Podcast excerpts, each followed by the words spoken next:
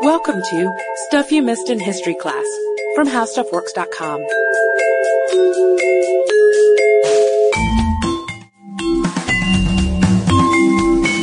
Hello and welcome to the podcast. I'm Katie Lambert. And I'm Sarah Dowdy. And today we're going to start with some of the best opening lines for a poem. It's from Samuel Taylor Coleridge's Kubla Khan. In Xanadu did Kubla Khan a stately pleasure dome decree, where Alph the sacred river ran through caverns measureless to man, down to a sunless sea. And while Coleridge may have been high on opium while he wrote this, Xanadu was a real place. It was the summer castle of Kubla Khan, which Marco Polo visited. But it was also a fictional pleasure palace that you might know as Charles Foster Kane's house in Citizen Kane. And while Orson Welles' version of Xanadu was compiled from exterior shots of a castle in New York and surrealist matte paintings, it was meant to be William Randolph Hearst's La Cuesta Encantada. Or the Enchanted Hill, which is high above California's Pacific coast. And Hearst lovingly called it the ranch. It's sometimes called San Simeon, which is also the town where it's located. But we know it best as Hearst Castle. So where did this castle come from? Well, William Randolph Hearst's father, George Hearst, purchased Rancho Piedras Blancas in 1865. It had been part of a Mexican land grant of 1840, and he later bought the adjoining ranchos, Santa Rosa and San Simeon. So when William was in kind of his his middle age, he inherited this enormous estate by this point from his mother. It's 250,000 acres. And um, by 1919, he starts construction, which is the same year that he's kind of making his first forays into the movie business, trying to promote the career of his 22 year old mistress, Marion Davies. So this is his entry to Hollywood. And the land was originally known as Camp Hill. It had been a place for the family to go on camping trips. You know, Mrs. Hearst and the boys. Although it's not my kind of a camping trip, it's, it's a little cushier. They've got separate sleeping and dining tents, which actually is my idea of camping. Yeah. to think of it, that sounds lovely. Sounds pretty comfortable. But Hearst wants more than that. Yeah. He sends instructions to his architect, Julia Morgan, in 1919. Miss Morgan, we are tired of camping out in the open at the ranch in San Simeon, and I would like to build a little something. That's a major understatement, but she spends the next 28 years working on the project, which by 1947 is a complex of 165 rooms and 127 acres of gardens, terraces, pools, and walkways. So before we get into the house, we should talk about the woman who spent 28 years of her life working on this project. Right, and Julia Morgan is a pretty interesting person. She was born in 1872 in San Francisco, a little small, sickly child, but she sneaked into her brother's gym and exercised. And she was very well educated by her well-to-do parents. As a teen, she spent the summer with her New York relatives, and that's when she first discovered her love of architecture when she visited the office of Pierre Lebrun, who was her cousin's husband. She likes the drawings, she likes the designs, and she thinks, hey, maybe that could be me. for me. Yeah, so she attends UC Berkeley and studies civil engineering. And her senior year, she meets Bernard Maybeck, um, who, by the way, is an interesting character himself. He wore Greek robes and had a waist-long beard. But um, after graduation, she studies architecture with him privately. And by 1896, she goes to Paris and starts preparing for exams to enter the École des Beaux-Arts. Um, she has to take the test a few times. Um, But so does everybody. Most people do. But she ends up being the first woman enrolled in their architecture section and graduates in 1902.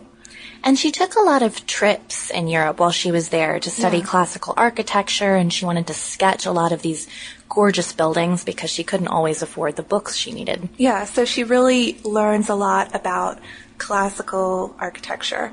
And she returns to California and becomes the first woman again uh, to be granted an architect's license in the state. Go Julia. Yeah, and um, her she eventually establishes her own practice, and it really takes off after the San Francisco earthquake of 1906.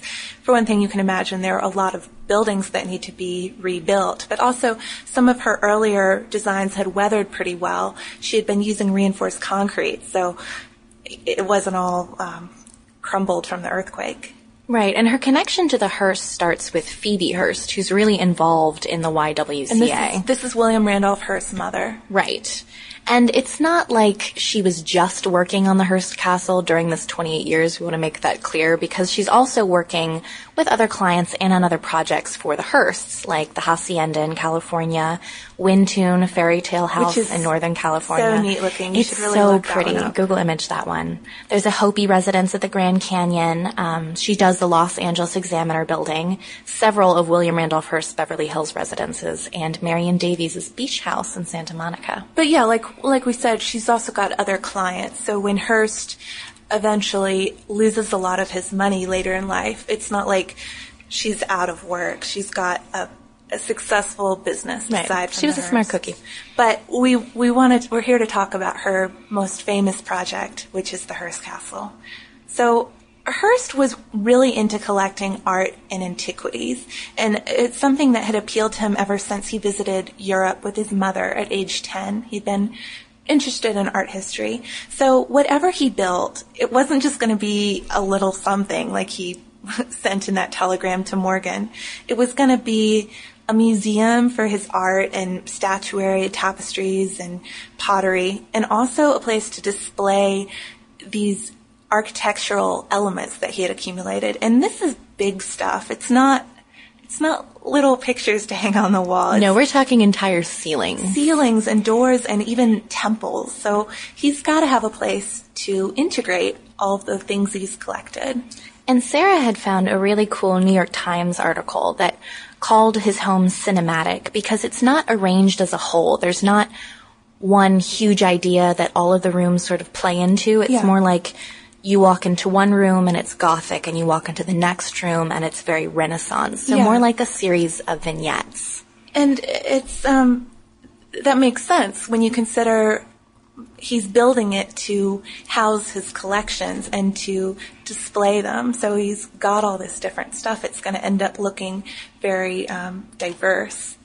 But let's talk about the biggest part of the house, which is uh, the main house, La Casa Grande, 60,000 square feet, and it's built in a Mediterranean revival style. Yeah, as are the three guest homes, which are called cottages, and that must be very ironic because they're each mansions in their own right.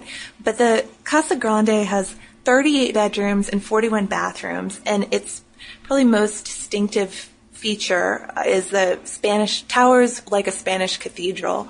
It's you can see it up on the on the hillside when you drive by. And there drive are even rooms in the towers, the hexagonal celestial suites, as they're known. One was a favorite of Clark Gable and Carole Lombard, and they could wake up to these 18 huge bells above them. which I think might be kind of terrifying. Or sure. wonderful. Or not, I don't know. Um, a, a lot of the rooms had the antique coffered ceilings, like we were talking about, oriental carpets, and the colorful tapestry hangings on wood paneled walls. And um, a lot of the decorative elements originated from Spain or Italy, which played into that Mediterranean revival theme. Hearst was trying to, he, I don't think he was a big fan of the Spanish mission style, um, but he wanted to stay true to the California look and not, you know, not go completely off course. Um, but every week, railroad cars would come in with different things. It wasn't all just from Spain or Italy. He would have um, Flemish tapestries and antique French furniture, as well as the Roman temple fragments and the ceilings from Italian monasteries. Um, so all of the, you can just imagine trucks coming up the hill with just overflowing luxuries. But despite this ornate setting and this ornate building that he had, he maintained a surprisingly casual atmosphere. He really liked this idea of it being a ranch. So, you know, the refectory table, which is in this lovely, gorgeous room that looks like it should be in a monastery, Yeah. is set with paper napkins and bottled ketchup. Yeah, like it's a campsite. and he has this really impressive collection of ancient Greek pottery. Some of it is from 800 BC, and it's arranged among his books like you or I would put little knickknacks, like postcards or something, on our bookshelves. It's not, it's not set up like a museum. No, but it is this gorgeous setting and it's perfect for entertaining and Hearst entertained a lot of people, including some of the shining star names Lionel and John Barrymore, Charlie Chaplin, Gary Cooper, Clark Gable, Greta Garbo, Cary Grant, and Harpo Marx. And probably his most famous guest was Winston Churchill. And um, by the time Churchill was visiting, Hearst and his wife Millicent were estranged. Uh, she was tired of him carrying on this very open affair with Marion Davies and had moved to New York. But she she made sure to come home when when Churchill was visiting and entertained as as the lady of the house. Oh, I would too. Get those perks. But usually it was Davies who was entertaining with Hearst, and they had very elaborate costume parties, including one of the big ones was called the Circus Party, and that was for William Randolph Hearst's 75th birthday, and Bette Davis came as a bearded lady. Which sounds pretty, like a pretty devoted costume. We do love We can appreciate that. Um, he also has a huge wine cellar. You would think that that a lot of these parties would be very alcohol fueled, but surprisingly they weren't. He was not a big drinker himself, and even though he does have this impressive wine cellar, which Morgan designed so it's in compartments, so it's fireproof and theft proof, and he's he's really concerned about theft, by the way, with his with his wine cellar. He holds the key. Even his butler complains that you have to really order ahead of time because you have to get the master of the house to to get the wine out for you. But there were ways to get around it. If you were uh, David Niven, the English actor who you might know from The Pink Panther, he got in trouble once for bringing in his own liquor and tossing his empties under his bed, which, of course, was the bed formerly owned by Cardinal Richelieu. But there was a lot to do at the castle besides drink. Hearst would actually kick people out sometimes if they were too inebriated. But we're going to go over some of the most famous features. Probably the castle's most famous feature of all is the Neptune pool. There are actually three pools that were built on site, each successively larger than the last, because the initial plan was just a little ornamental pool. But in 1924, Hearst wrote to Julia Morgan and said, I am sending back the plan of the temple garden with the suggestion that we make the pool longer than it is, as long as a swimming pool. Mrs. Hearst and the children are extremely anxious to have a swimming pool. So the second version sounds pretty awesome. It has a cascade and statues of uh, Neptune and a Nereid. Um, but the present version, which was built in 1934 to 36, is uh, pretty amazing. It's 104 feet long, 58 feet wide, and it holds 345,000 gallons of water. And that's not the only cool thing about it. There's also this oil burning heating system, which Sarah and I liked because it sounds at the same time both so modern and so old fashioned. Yeah, it sounds very quaint, oil burning, but um, nice to have a heated pool too, I guess. Exactly. And picture lots of Vermont marble and four 17th century Italian bas reliefs on the sides of the colonnades. Yeah, and of course there's a whole temple facade on one side of the pool. And if you don't want to look at that, if you get tired of staring Sounds terrible. at the gorgeous temple, you can turn around in the pool and look at a beautiful view of the Pacific. Or if you're more of an indoor swimmer, Yeah, if the if the sun is not shining in California, you could change locations and go to the indoor Roman pool, which is also huge, 1,665 square feet.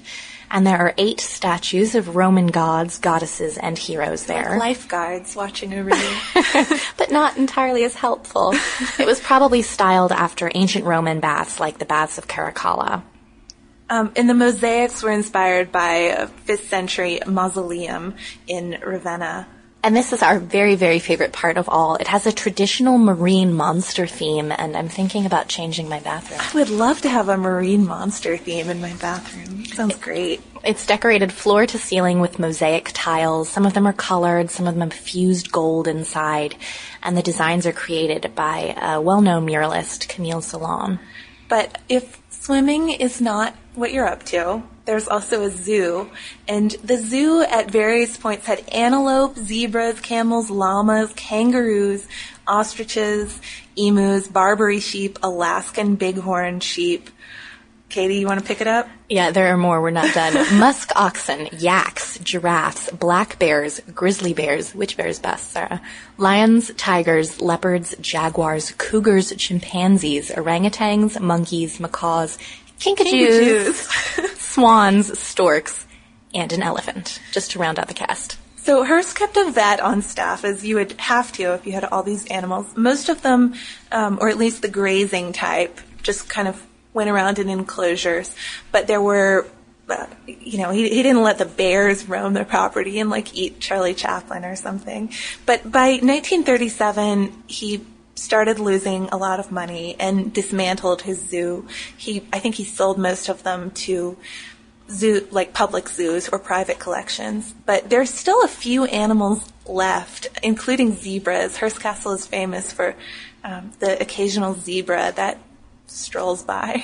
and if you don't feel like driving to go see those zebras, you could land at the airport, mm-hmm. which some very famous people like Sir Charles Kingsford Smith, Howard Hughes, Amelia Earhart, and Charles Lindbergh flew in to visit.